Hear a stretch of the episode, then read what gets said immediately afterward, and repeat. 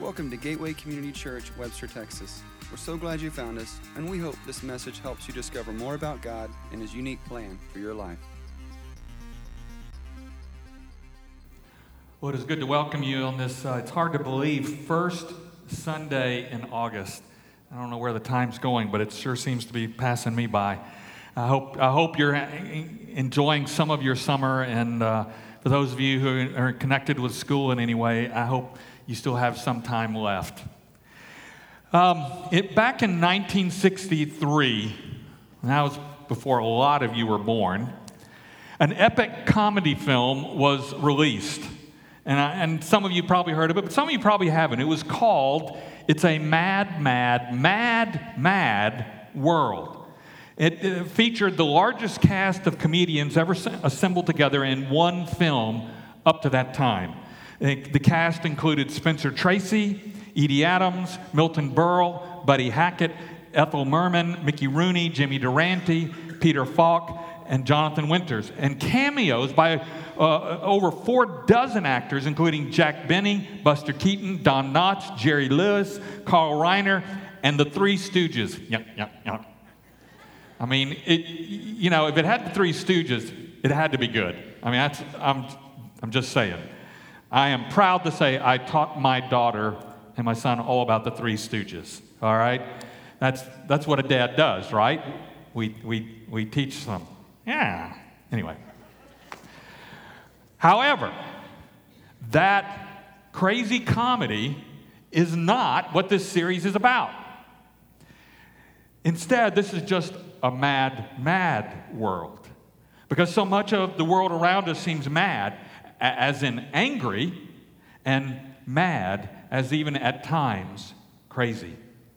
Whether in the news or on social media, in our communities or our schools, there's just there's so much division, there's so much turmoil today, with harsh, caustic, even crass language increasingly the norm as people try to deal with, with genuine concerns, with different ways of viewing the issues of our world. And, and this stuff gets many of us fired up, and others angry, some depressed, some sad, and some just want to withdraw from it all. But if you're a Christian, the question is how am I supposed to deal with these divisions? Over the next few weeks, we want to explore how God teaches us in the Bible to live our lives in, in challenging and polarizing times.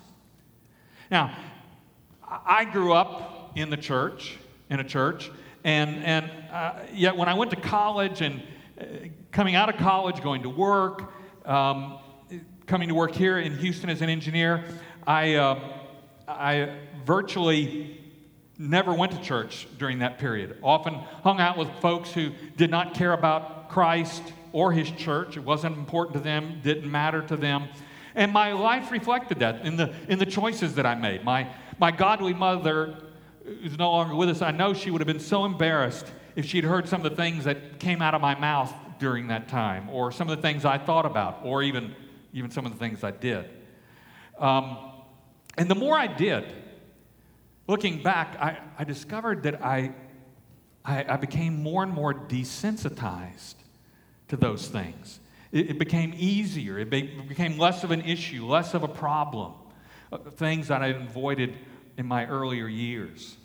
Fortunately, I, I thankfully, I think, after a few years, I, I, feel like God began working in my life, eh, or I became aware of Him working in my life, a pull on me, and, and I, I returned to church, and ultimately I did commit my life, fully commit my life to Jesus Christ. And as the weeks and, and months after that rolled by, as I sought to know Jesus better through Bible study and prayer, through worship and, and living my life in community with, with others who were seeking to follow Jesus and, and, and live according to his ways, I, I found that I was increasingly uncomfortable with some of the things I had been saying, doing, some of the words that were coming out of my mouth. I thought, hmm, do I really want to be saying that? Is that really the right thing to do? I, I, I found myself even some of the television shows and, and movies that I would go to see questioning if it was really a good idea. And I began to realize that Romans 12 2 was, was happening in my life through my desire to follow and imitate Jesus. And, and Romans 12, 2 says, Do not be conformed to this world, but be transformed by the renewal of your mind, that by testing you may discern what is the will of God, what is good and acceptable and perfect. And somewhere during that time, um, er, back in the early in the church, I learned a phrase that many of you have also heard. Uh, Christians are called to be in the world, but not of the world. Or, or sometimes we say we're called to not be worldly. Now, to be honest with you, for a long time, I, I just assumed that that was a, a, a phrase, a direct quote out of the Bible. But it turns out that that quote is not actually in the Bible. But the principle is clearly there, though not maybe quite as succinct as, as that phrase. And I, I want to show that to you this morning and then let you see the significance. We want to look at the significance of it for how we live our lives today. So, on the night before Jesus went to the cross, as he was gathered with his disciples in an upstairs room to celebrate the Passover, the Jewish Passover, he knew his time was limited and he, and he used it to warn his disciples that the journey that about the journey that lay ahead of them, that, that it wasn't going to be an easy journey. He said in John 15, beginning in verse 18, he said, If the world hates you, know that it has hated me before it hated you. If you were of the world, the world would love you as its own. But because you are not of the world, but I chose you out of the world, therefore the world hates you. In other words, Jesus says he and his followers are hated by the world around us because we're not of the world. We, we don't live by its values. We don't, we don't accept its standards. And, and yet, and living that way, we draw attention to the ways that the world around us has veered away from God's best. Many folks have gotten pretty good at dismissing those pricks of conscience that maybe, like me, they grew up in a church or they heard it or somebody talked about it somewhere and they thought, I, you know, I heard that's not right, but everybody else is doing it or it's a lot of fun or I don't mind. And before long, we kind of slide into some things, either directly or otherwise. And, and people who see us living differently, it, reminds them that there are some different standards out there. And then a little later in the evening, uh, in a prayer for his disciples, Jesus, Jesus said this in, in John 17, beginning in verse 13. He prayed, But now I am coming to you, Father, and these things I speak in the world that my disciples may have my joy fulfilled in themselves. I have given them your word, and the world has hated them because they're not of the world, just as I'm not of the world. I don't ask that you take them out of the world, but that you keep them from the evil one. They're not of the world, just as I'm not of the world. Sanctify them in the truth. Your word is truth. As you sent me into the world, so I have sent them into the world. Now, the word world is used a lot in this passage, and so a, a legitimate question might be what does Jesus mean by the word world? And the Bible gives us at least three meanings of this word that are used in its pages. The first one is the created world. In other words, everything that is made. Acts 17 24. He is the God who made the world and everything in it. Second, the people of the world. In other words, us, all, all the folks around the world. And that was what Jesus was talking about in John 16 when he said, For God so loved the world. He wasn't specifically talking about the things of the world, he was talking about the people because he said he gave his only son that whoever believes in him should not, have, should not perish but have eternal life.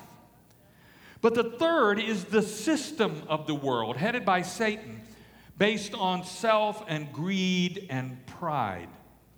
And this is the sense that Jesus is talking about on his last night before his crucifixion. This is what Paul was talking about when he wrote to the church in Rome do not be conformed to this world. Jesus and the Bible are clear that this, this fallen world is ruled by Satan.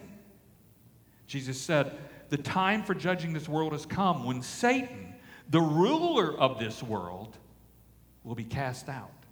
And in, in 1 John, It says, We know that we are from God, and the whole world lies in the power of the evil one. Satan, we often forget, seeks to lure you and me into his kingdom of darkness rather than the kingdom of God, the kingdom of light. And he does this through lies and deception. He is so good at it. He's so good. He, he knows us too well, and he knows where our weaknesses are. He knows what tempts us, what draws us away, or, or where we would like to be like somebody else. Jesus said in John, the devil was a murderer from the beginning. He has always hated the truth because there's no truth in him. When he lies, it is consistent with his character, for he is a liar and the father of lies.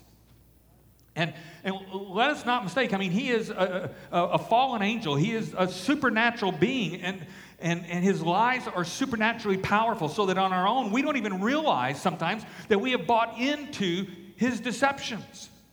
In Second Corinthians, and one, to me is one of the most eye opening verses of all of Scripture, it says, Satan, who is the God of this world, has blinded the minds of those who don't believe. Now, hear that. That says that every human being is in a, is in a spiritual battle. That Satan is seeking to blind those. And for those who do not have the power of, of Christ through his Spirit living in us, Satan is able to cloud and make us think differently, to lead us off. And, and that's why sometimes people have a very hard time coming to faith. Billy Graham said, This world has its own entertainment and diversions that so permeate the atmosphere that it makes the way of the cross seem antiquated and irrelevant. In much of the entertainment media fostered by the world, the name of God is profaned, sex is glamorized, and high ethical living and Christian moral standards are laughed at. But that is precisely why Jesus came. He came to defeat the lies of the devil, of sin, and to invite you and me and all people, not, not just those of us who are already inside the walls, all people into the kingdom of God. In fact, as Jesus began his ministry, that was his, his whole point.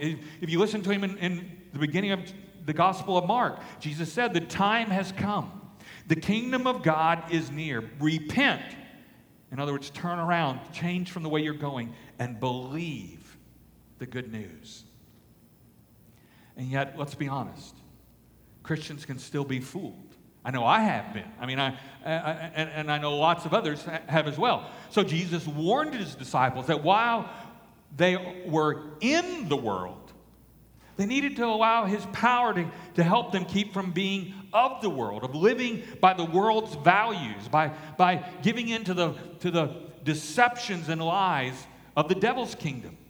And the good news is that when we place our trust in Jesus Christ, as I said, His Spirit immediately comes to live within us. And, and His Spirit is the Spirit of God, the Spirit that created all of the universe, the Spirit uh, of infinite power that is stronger than the devil, enabling us to see and live the truth if we choose to obey, if we choose to go along, if we believe that's the truth.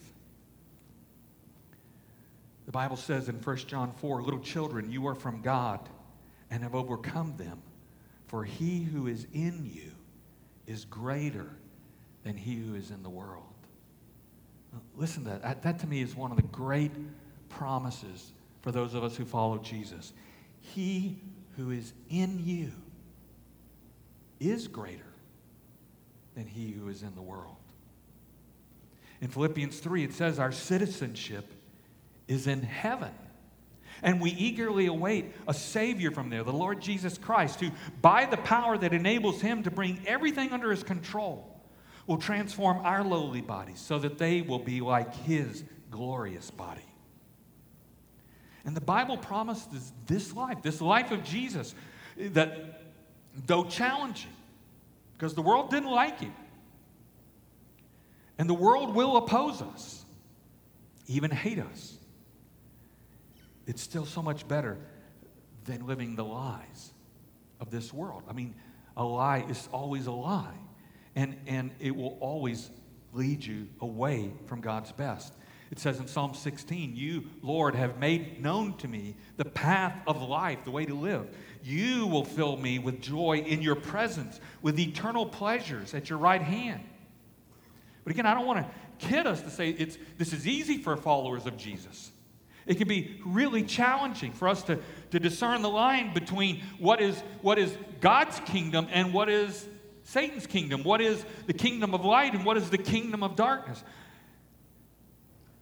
And because of this, there are at least three different ways that Christians relate to the world around us. And as I was looking at this week, I was reminded of an old analogy that, that really spoke to me when I first heard it years ago, and, and, and I want to use it again the analogy of a boat to help us get a handle on, on these three ways that we can relate to the world around us. The first, the first way is to separate from the world.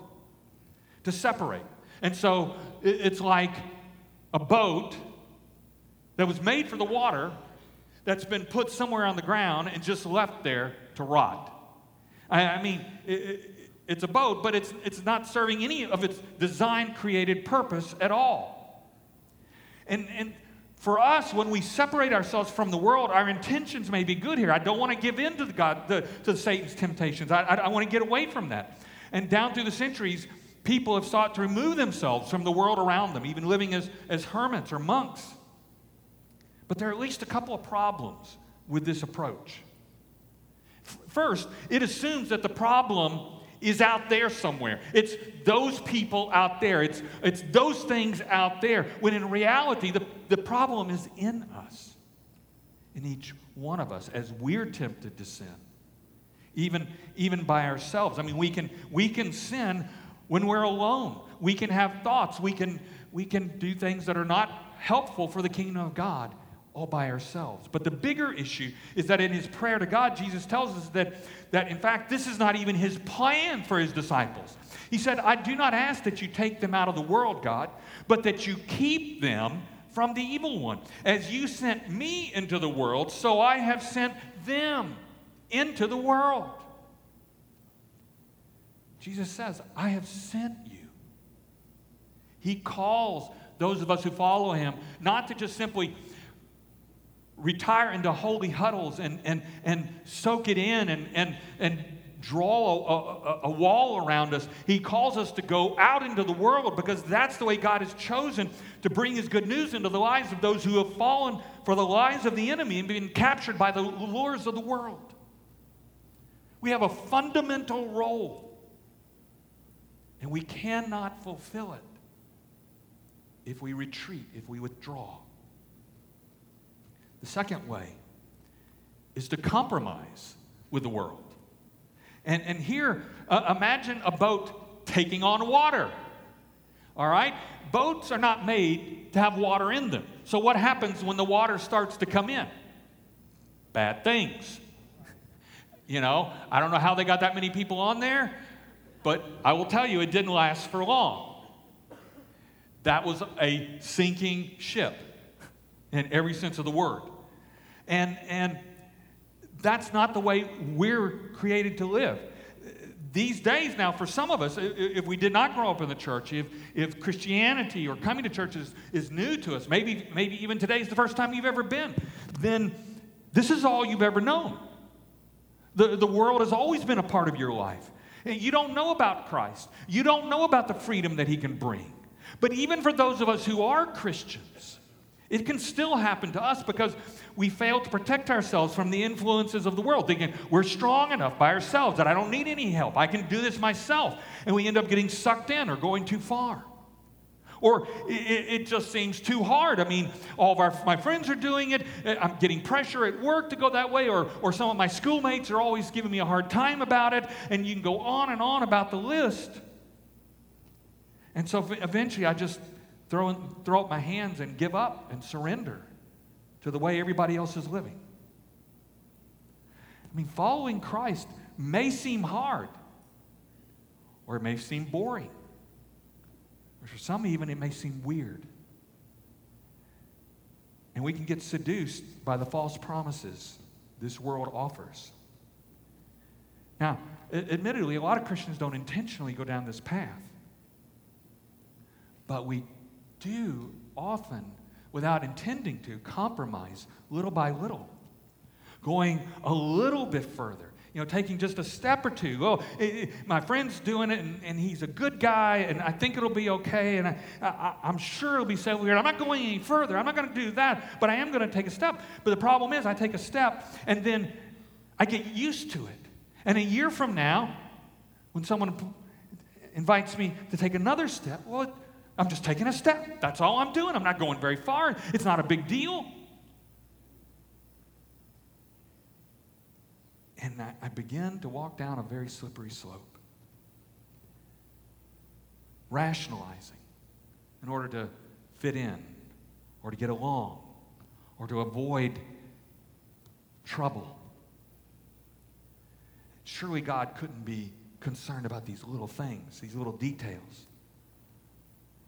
Or we get caught up in our feelings as we, we engage sincere people who, who they, they seem so sure of themselves and that it must be okay. But we fail to realize that people can be sincere and be sincerely wrong because we're not staying true to God's standards, spelled out in the life of Jesus, spelled out throughout the Bible. And we end up spending the majority of our time in the world rather than in God's kingdom. Spending our time in God's kingdom through Bible study and prayer, through worship and, and community with other Christians who, who remind us of the standards, of the values of the kingdom, who encourage us, who, who call us back, who, who give us a standard to go by. Attending worship weekly, reading your, your Bible and praying daily, intentionally spending time with other Christians in biblical community through groups are all ways we remind ourselves what we believe and whose side we're on.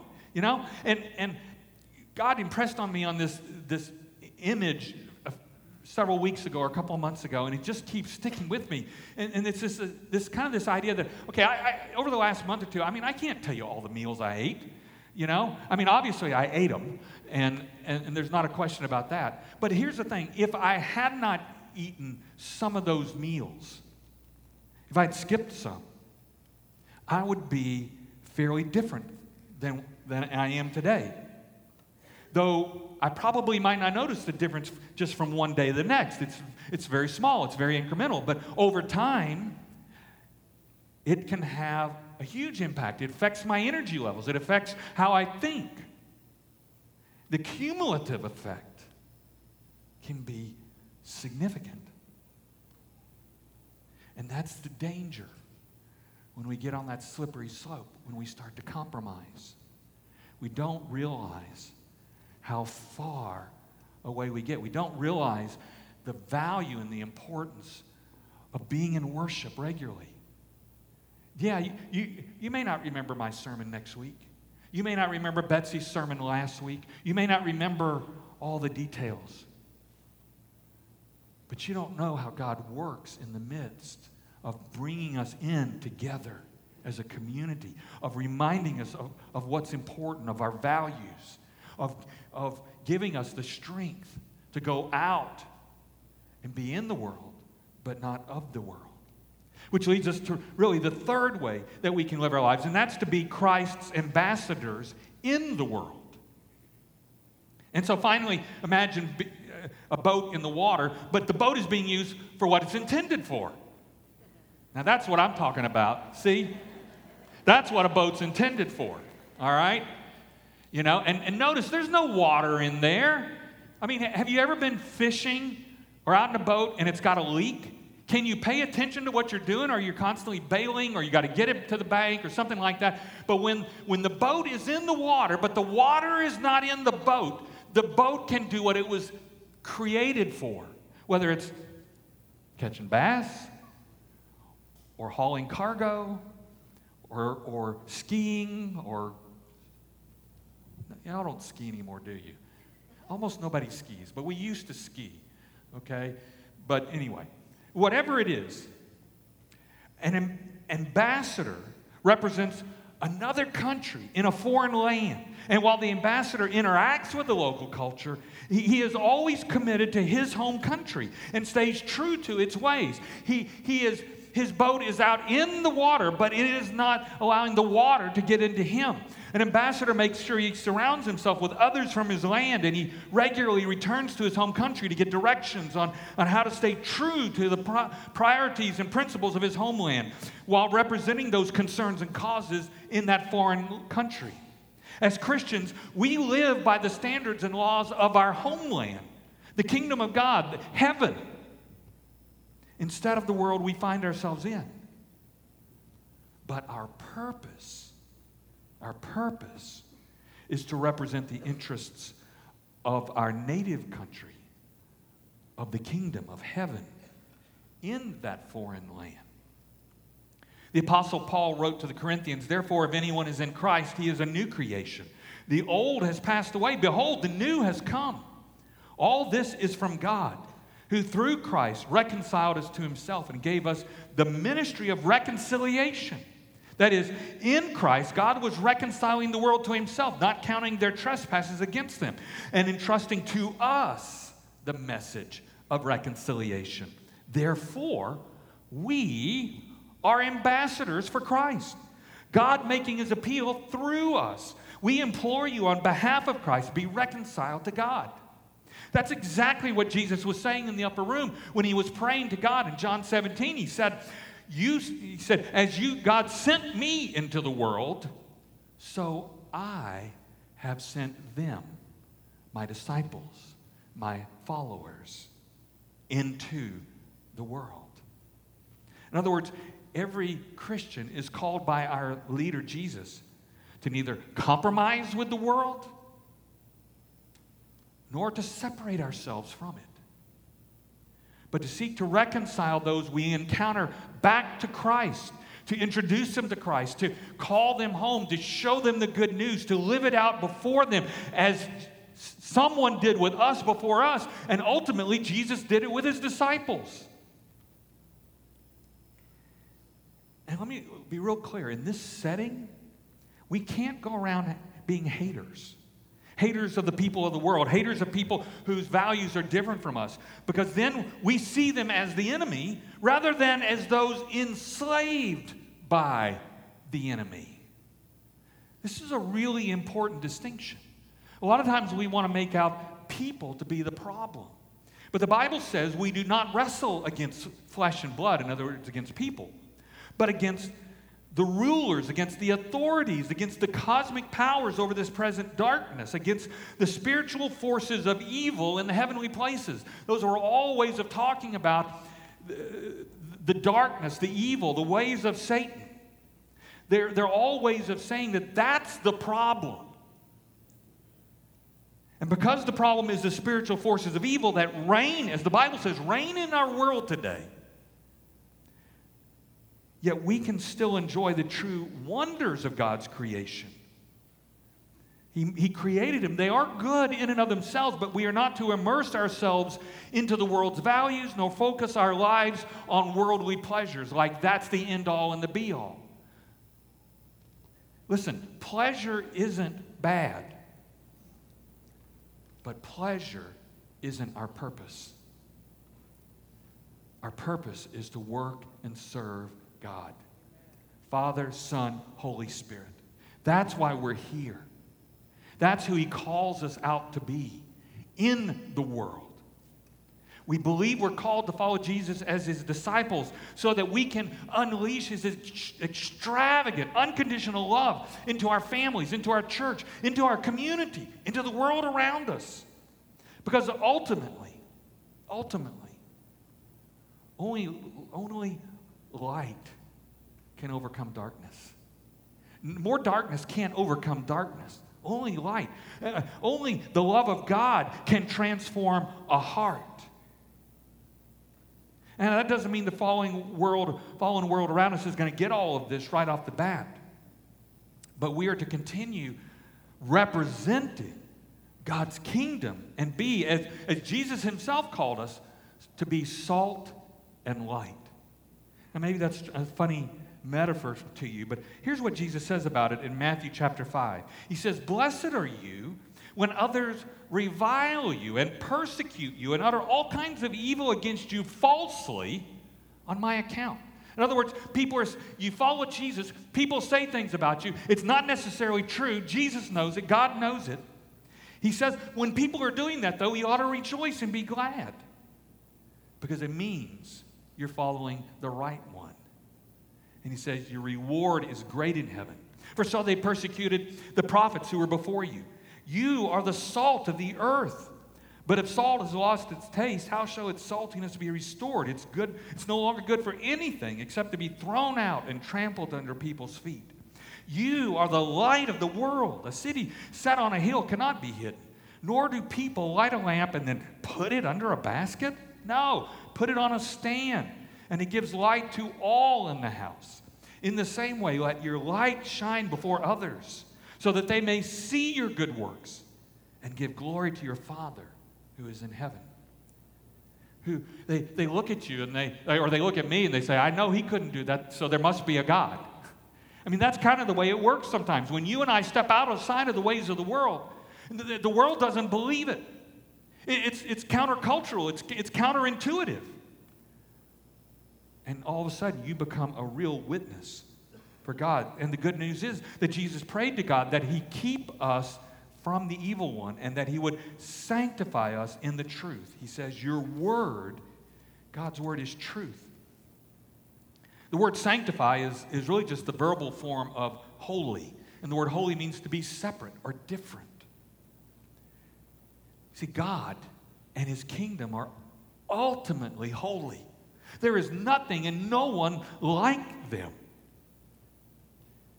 And Jesus asks God through the power of His Spirit, living in those of us who call Jesus Lord, to make us holy, to make us cre- new creations in Christ, so that we are unlike the world around us. And yet at the same time, we don't leave the world, we don't abandon the world, we stay there as ambassadors or agents of reconciliation to help transform in the world. If I don't put the boat in the water, it's really hard to catch bass if it's sitting 50 yards inland. It just doesn't work. I can't throw my lure that far. And the same thing's true with our lives. It doesn't mean we don't come together in a, in a huddle like a football team. But, I mean, here we are. Football season is, is kind of starting around us. Would you like to just watch a team huddle? I mean, how much fun would that be? Just sit there and watch them huddle. No. You want them to get out of the huddle and go play the game. That's the point. And that's what God is telling us here.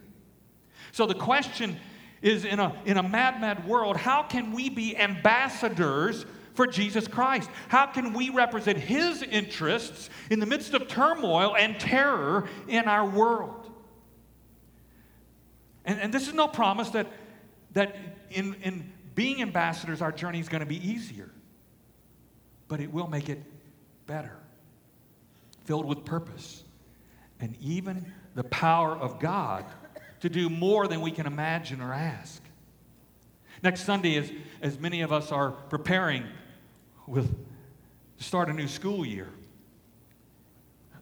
We're going to look at how Christians can face this coming year with all of its anxieties and even terrors, especially after the tragedy down in Santa Fe. How can we do that with the love and power of Christ?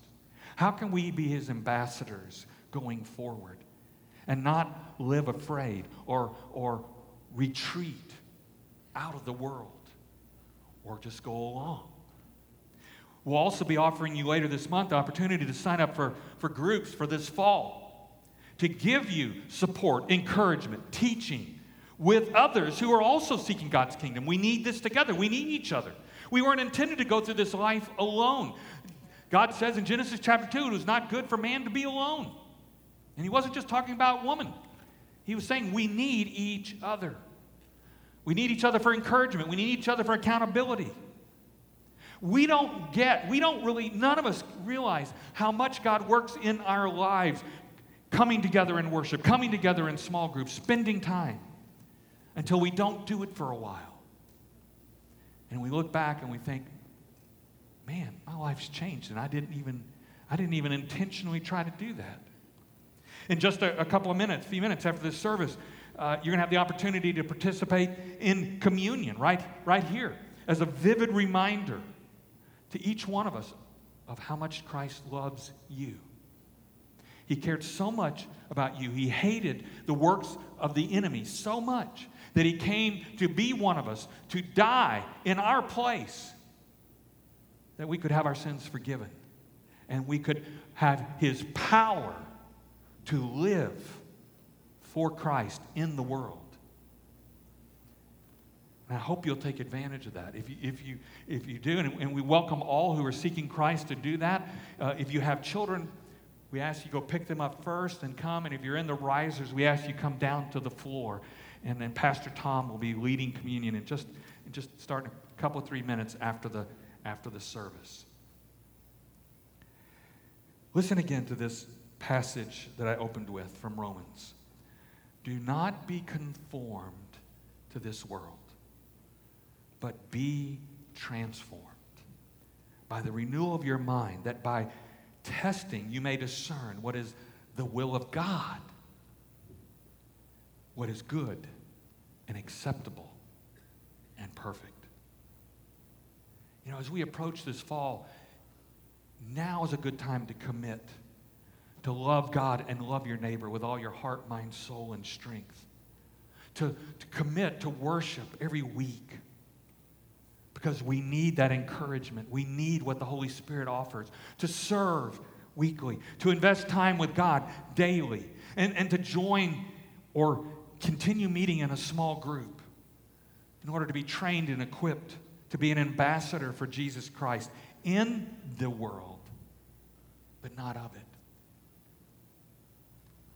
It's really my hope and prayer that you'll take whatever step you need to take you know, as summer winds down, yes, it's still hot. I know it's, it's going to be hot until the end of September. But with the start of school, it kind of seems like summer is winding down. And we kind of, we're, st- we're looking back to new routines or getting back into our routines.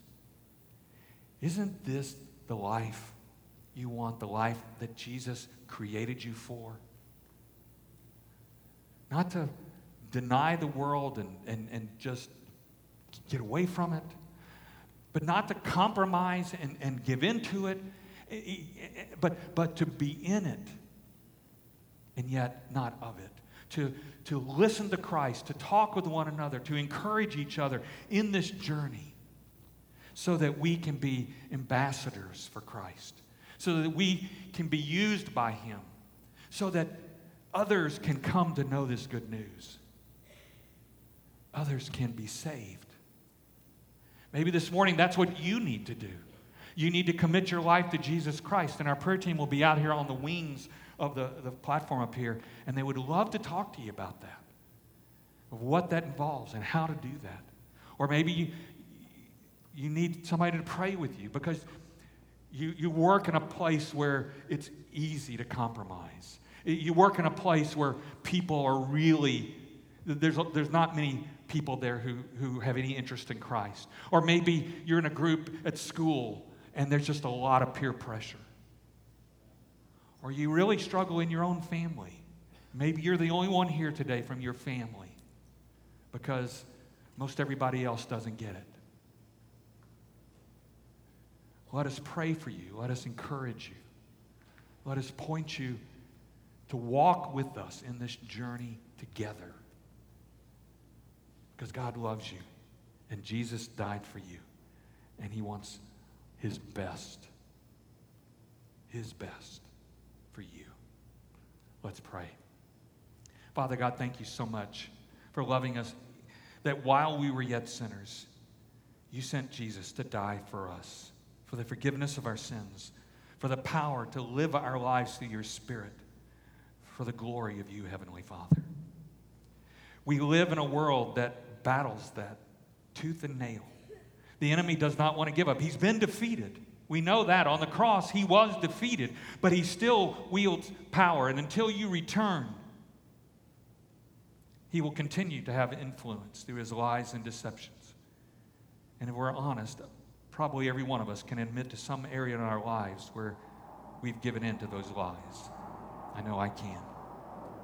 And so, Father, I pray that you would help us do everything we need to do to know you, to trust you, to follow you. That the distractions of the world around us would not keep us from your path, from your way of being your ambassadors. We pray this in Jesus' name. Amen. God bless you. Go represent the kingdom well.